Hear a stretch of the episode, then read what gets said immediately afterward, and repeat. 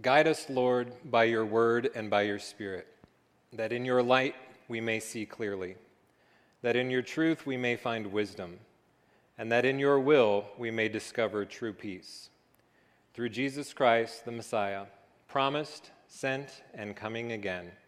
Amen. Well, two weeks ago, we talked about the fulfillment of prophecy. Jesus was born in Bethlehem. His family fled to Egypt, and they returned to Nazareth. And Joseph's commitment to his wife, and a government census, and a warning in a dream, and a jealous ruler shifted Jesus and his early life around that map. So he was born in Bethlehem. He did come out of Egypt, and he was called a Nazarene. All of those things became true. And today we're going to go back to that middle segment, where Joseph and Mary and Jesus are fleeing from Egypt. And the character we are going to focus on today is Herod. Now, when you think about the Christmas story, Herod is not a beloved Christmas character. He's the villain in the story. And he launches an attack against the newborn king because he's jealous. And he has a history of violence. And he is power hungry. So the nativity and the angels and the shepherds are all Christmas card-worthy characters. Herod, not one of those characters. And we read today of Herod in Matthew two, verses one through eighteen, titled, "The Magi Visit the Messiah." After Jesus was born in Bethlehem in Judea during the time of King Herod, Magi from the east came to Jerusalem and asked, "Where is the one who has been born King of the Jews? We saw his star when it rose, and have come to worship him." When King Herod heard this, he was disturbed, and all Jerusalem with him. When he had called together all the people's chief priests and teachers of the law, he asked them where the Messiah was to be born. "In Bethlehem, in Judea," they replied. "For this is what the prophet has written. But you, Bethlehem, in the land of Judah, are by no means least among the rulers of Judah, for out of you will come a ruler who will shepherd my people Israel." Then Herod called the Magi secretly and found out from them the exact time the star had appeared. He sent them to Bethlehem and said, "Go and search carefully for the child. As soon as you find him, report to me so that I too may go and worship him." After they had heard the king, they went on their way, and the star they had seen when it rose went ahead of them until it stopped over the place where the child was. When they saw the star, they were overjoyed. On coming to the house, they saw the child with his mother Mary, and they bowed down and worshiped him. Then they opened their treasures and presented him with gifts of gold, frankincense, and myrrh. And having been warned in a dream not to go back to Herod, they returned to their country by another route. When they had gone, an angel of the Lord appeared to Joseph in a dream. "Get up," he said. "Take the child and his mother and escape to Egypt. Stay there until I tell you, for Herod is going to search for the child to kill him." So he got up, took the child and his mother during the night, and left for Egypt, where he stayed until the death of Herod. And so was fulfilled what the Lord had said through the prophet, "Out of Egypt I called my son." When Herod realized that he had been outwitted by the Magi, he was furious, and he gave orders to kill all the boys in Bethlehem and its vicinity who were two years old and under, in accordance with the time he had learned from the Magi. Then what was said through the prophet Jeremiah was fulfilled. "A voice is heard in Ramah, weeping and great mourning, Rachel weeping for her children and refusing to be comforted, because they are no more." This is the word of the Lord.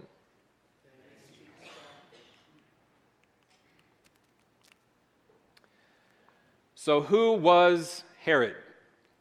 First of all, Herod was a title, not an individual person's name. And the Roman Republic became the Roman Empire and continued to grow in size and continued to grow in power. So the Mediterranean Sea that we see here was surrounded by the Roman Empire. And in that expansion of territory, there was a need for rulers to rule individual segments of that kingdom.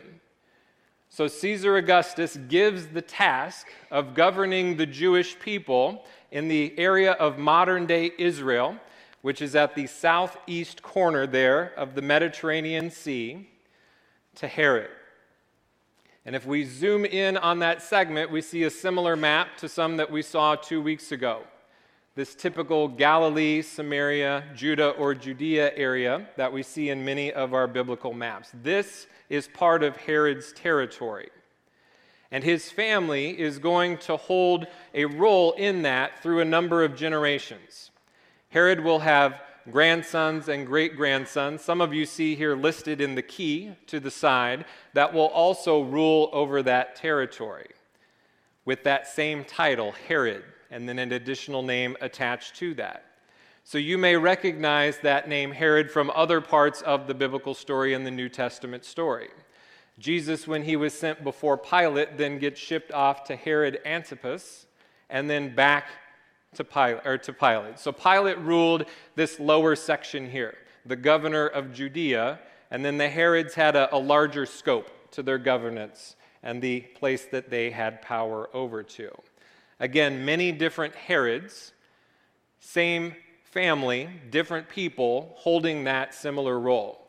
So our Herod in Matthew two is Herod the Great. And if we think about it very loosely at this time, he is kind of the king of the Jews. And then the Magi come to him asking about this new king of the Jews. Now, Herod was a great builder, and that is why he was given the name Herod the Great.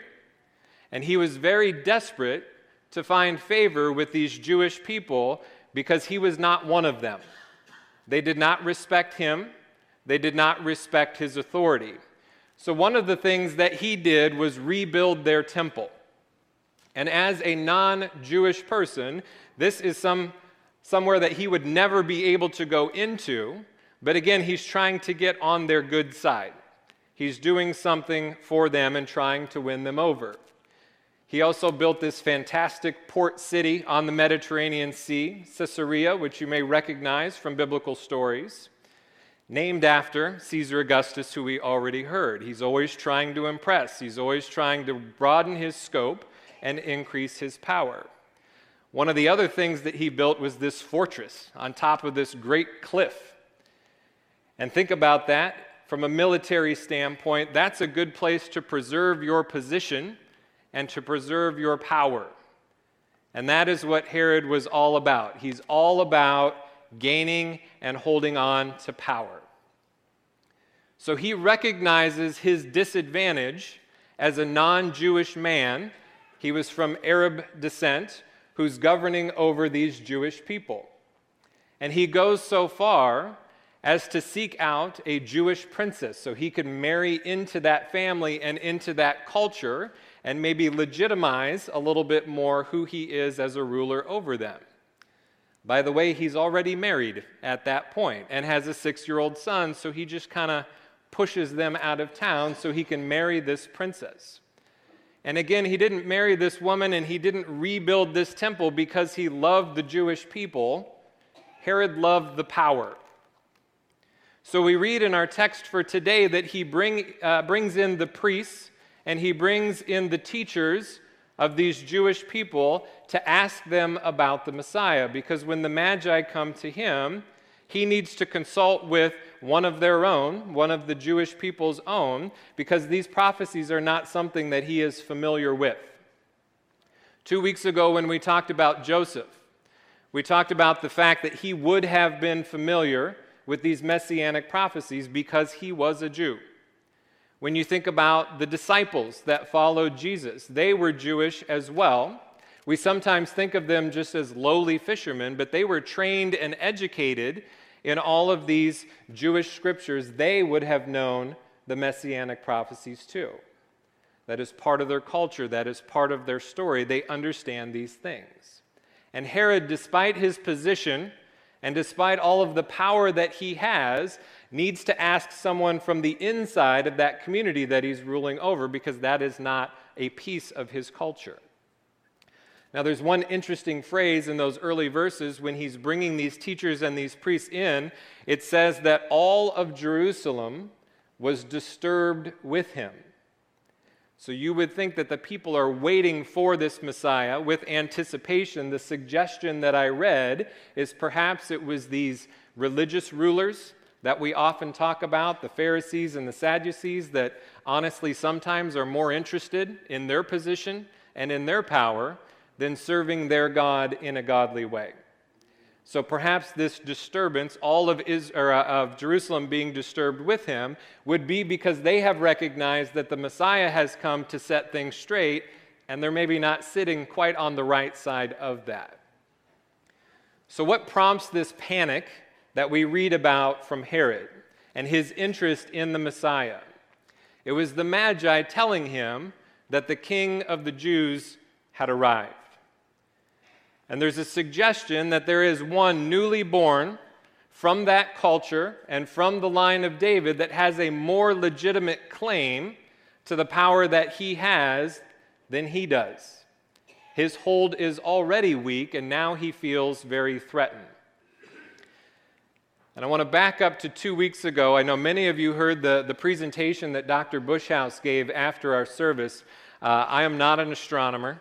I do have a telescope at the house, uh, but he went much deeper into many of those things that I could. But I do want to recap a few of those highlights about the star, um, so we have a little bit of context of where the Magi are, are coming in from.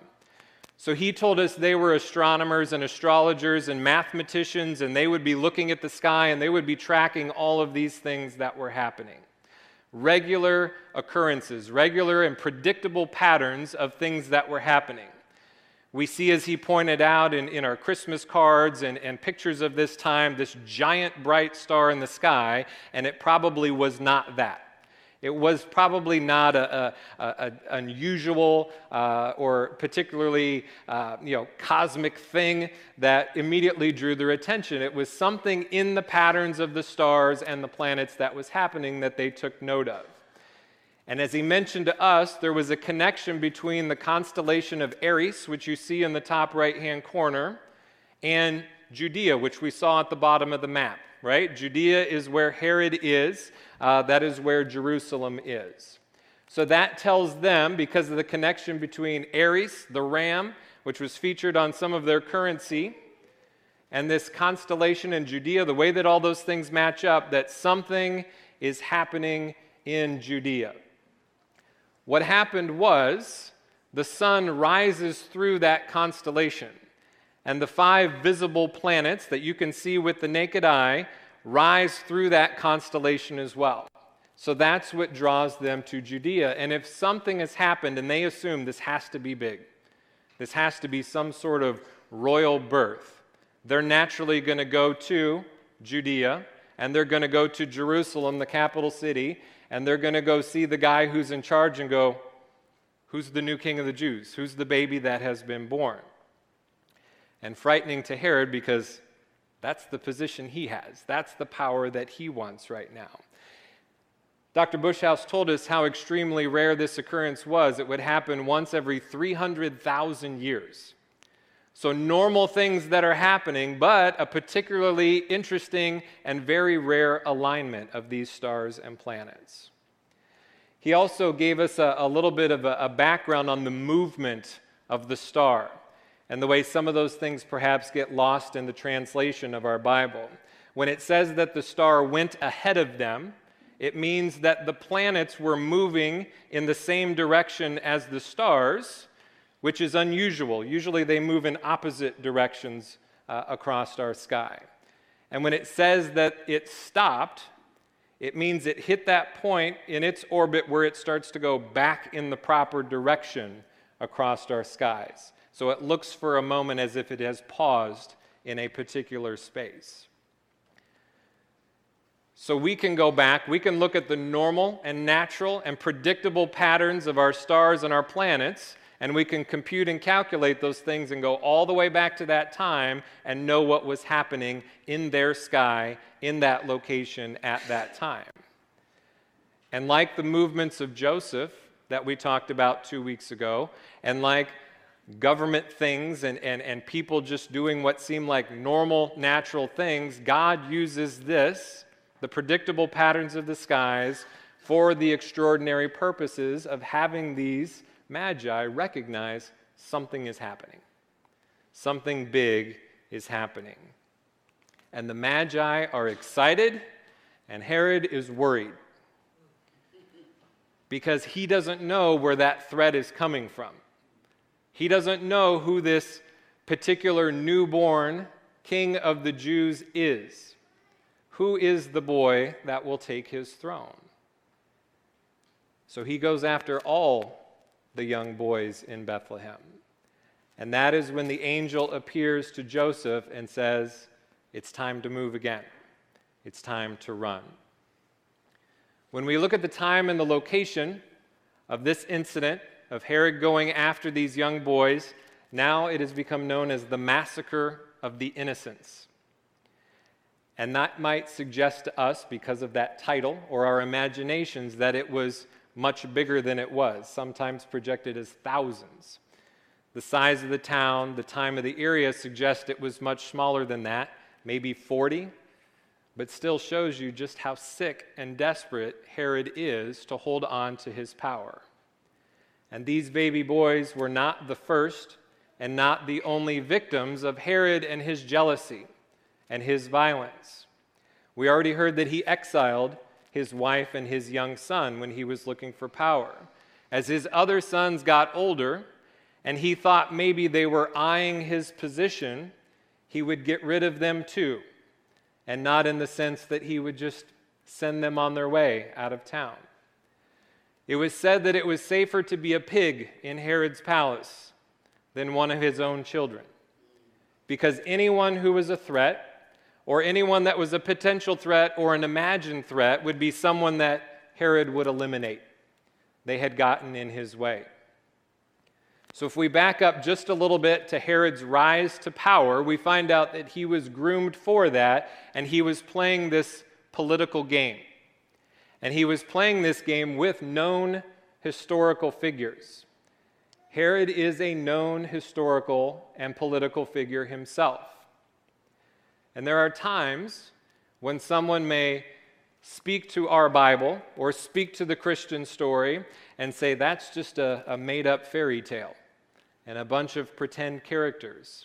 And Jesus, they might say, never existed. And that's simply not true. We find evidence of Jesus in non-biblical sources. And that is the same, of course, with Herod. There's documentation. Herod, who we see depicted here on the bottom, was ruling at a time and, and rising at a time when Queen Cleopatra was on the scene, Mark Antony, and one we already heard of, Caesar Augustus. And some were friends, and some were enemies. But as I, I read recently and in recent years about the history of Jesus and the time of his birth and all the things that were going on, these were characters that were a part of that story. And that was a moment for me, at least, when real life history and biblical history started to collide and, and run alongside each other. We have historical context of events and rulers outside of the Bible, some of them mentioned in our Bible, that are happening at the same time. So these are the people that Herod was playing the political game with. These are the people that he's increasing his power with and increasing his reach. And he's eliminating threats, and he's keeping a wary eye on members of his own family. And he's playing the game for the power and the throne and the crown, and it sounds like something you might watch in a movie or a television show about that same type of thing. All of the political maneuvering, all the working for that power. And Herod is cold-blooded, and he is a tyrant, and he is a bully, and he is rising up that ladder, and as he rises up that ladder, he is not about to give that up. And he would never earn the respect of the Jewish people. And in his final days, as he is on his deathbed, he orders one more mass execution.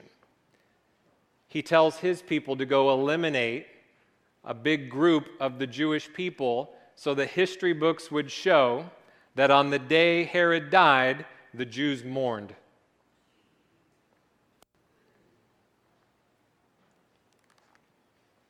So why are we talking about this guy in the middle of the Advent season? Why bring him into the Christmas story? Why don't we just stick with angels and shepherds and, and cute little baby boys that would one day save the world? Because like Herod, some of us feel threatened by what Jesus' arrival means. More and more, our world does not embrace him. They don't celebrate his coming at Christmas.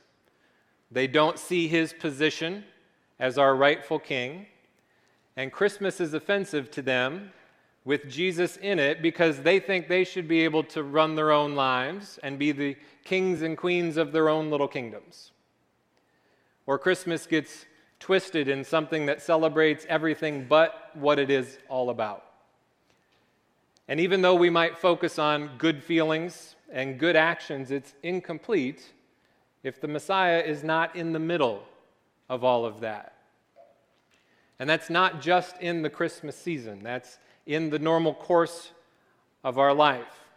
Light comes into the darkness, and that gives hope to those of us who follow that light. But for those who don't, it exposes the darkness of their lives. And that is not a comfortable thing. And many of us, maybe most of us, know very well the words of John three sixteen, right? God so loved the world that he gave his only son, that whoever believes in him shall not perish but have eternal life. And what comes after John three sixteen? Verse seventeen, for God did not send his son into the world to condemn the world, but to save the world through him. Whoever believes in him is not condemned, but whoever does not believe stands condemned already, because they have not believed in the name of God's one and only Son. Verse nineteen, this is the verdict. Light has come into the world, but people love darkness instead of the light because their deeds were evil. Everyone who does evil hates the light and will not come into the light for fear that their deeds will be exposed. But whoever lives by the truth comes into the light, so that it may be seen plainly that what they have done has been done in the sight of God. So looking at your life in the light, again, can be very uncomfortable. What the light exposes requires us to make changes, that we would set aside our kingdom for the kingdom of God. And we can say that we're all about the true meaning of Christmas, and that certainly we're not on the level of Herod. But what are the things that we are holding on to tighter than clinging to God and his kingdom and his promises? What are the things that we celebrate more in our lives then we celebrate Jesus? What are the things that we chase? What are the things that we elevate instead of kneeling to the King and submitting to his kingdom? Instead of seeking him so we can worship him, like the Magi did, we fight to preserve our own will and our own way and our own control and our own power. And it's not his kingdom come, but my will be done. Because as we think about joy this morning, there's great joy in trusting in God and his power and his kingdom, and freedom if we truly celebrate him and align ourselves with who he is and what that means. If we answer the call to be disciples, to make disciples, if we align ourselves with him and with his kingdom, and we resist that self-centered nature that is just part of being a human, seeking the things that are better for us, that make us more comfortable. Our goals, our position, our busyness, our dreams. So on the third Sunday of Advent, as we consider joy and the joy that can be found in Him, do we find our joy in the same places that the world finds its joy and ultimately its unfulfillment? Do we chase and value the same things that they chase and that they value? Who or what is our King? Now, last Sunday with the, the kids, I, I talked about comfort and being comfortable. And we continued that conversation with the middle schoolers after the service. We talked about Heidelberg Catechism question and answer number one. What is our only comfort? And it's that we belong, body and soul, to our faithful Savior, Jesus Christ. He is our King. We are His. And we can take joy from that knowledge that the Messiah has come and He has freed us from the penalty of our sins. We also need to align with what He has asked us to do. That, that answer to that catechism question says He watches over us, that He works in us and around us for our salvation. It says that we are assured of eternal life, and that is comforting. The hope, the peace, the joy, the love of the knowledge that we belong to Him. And then we respond. The joy that we share as a community is the opportunity that we have to serve that King. That we would be wholeheartedly ready and willing from now on to live for Him. And that's how we thank God for the gift of His Son. We're not threatened by the new King. We're not threatened by the new kingdom. His arrival sets us free so that we can glorify Him and we can enjoy Him forever. Pray with me. Lord, in a season of giving, may we recognize the gift that we have been given and its value over anything else we could ever try to earn for ourselves. In a season of receiving, may we receive all You have promised us with hope and with open hearts, embracing who we are as citizens of Your kingdom. In a season of hope, may we find our hope in You. In a season of peace, may we not seek temporary comfort, but eternal comfort, in belonging, body and soul, in this life and the next, to You and only You. In a season of joy, may our joy be in following and serving You, in being loved by You. May we reflect that in every season. Thank You, Jesus, our King, for bringing Your kingdom and inviting us in. Amen.